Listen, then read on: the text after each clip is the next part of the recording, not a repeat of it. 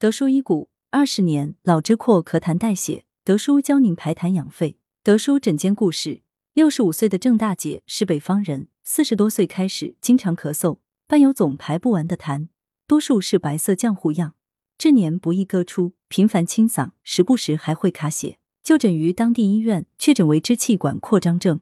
这几十年来，郑大姐走遍无数医院，吃过中药西药，时好时坏。近来郑大姐咳嗽加重了，早上起来痰多，不容易割出，时不时喉咙痒，很容易感冒。入秋以来，经常觉得口干咽干，睡眠也不好，很难入睡。大便四至五天才解一次，经常觉得很疲倦。无意中看到《羊城晚报》，得知德叔治疗支气管扩张症有一招，于是来找德叔求诊。德叔解谜，德叔认为郑大姐常年久咳导致肺气损耗，肺气损耗就无法宣散津液。津液停聚于气道，则化为痰。肺气虚损，气不摄血，便会时不时痰中带血。遇到余下暑湿热与仲秋之燥，耗损津液，便出现口干咽干等不适。肺与大肠相表里，肺气虚，大肠津液不能正常分布，就出现大便难解等。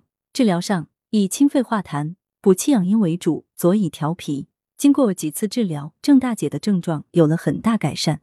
预防保健，秋分后降雨明显减少。天气更加干燥，此时广东地区依然能感受到余下的暑湿热，但早晚则有仲秋之凉燥。此时往往燥热中加有一丝丝凉风，可随身携带丝巾，防止凉燥袭击。平时还可配合穴位按摩，选风门、山中、肺俞、丰隆穴，疏风宣肺、化痰止咳。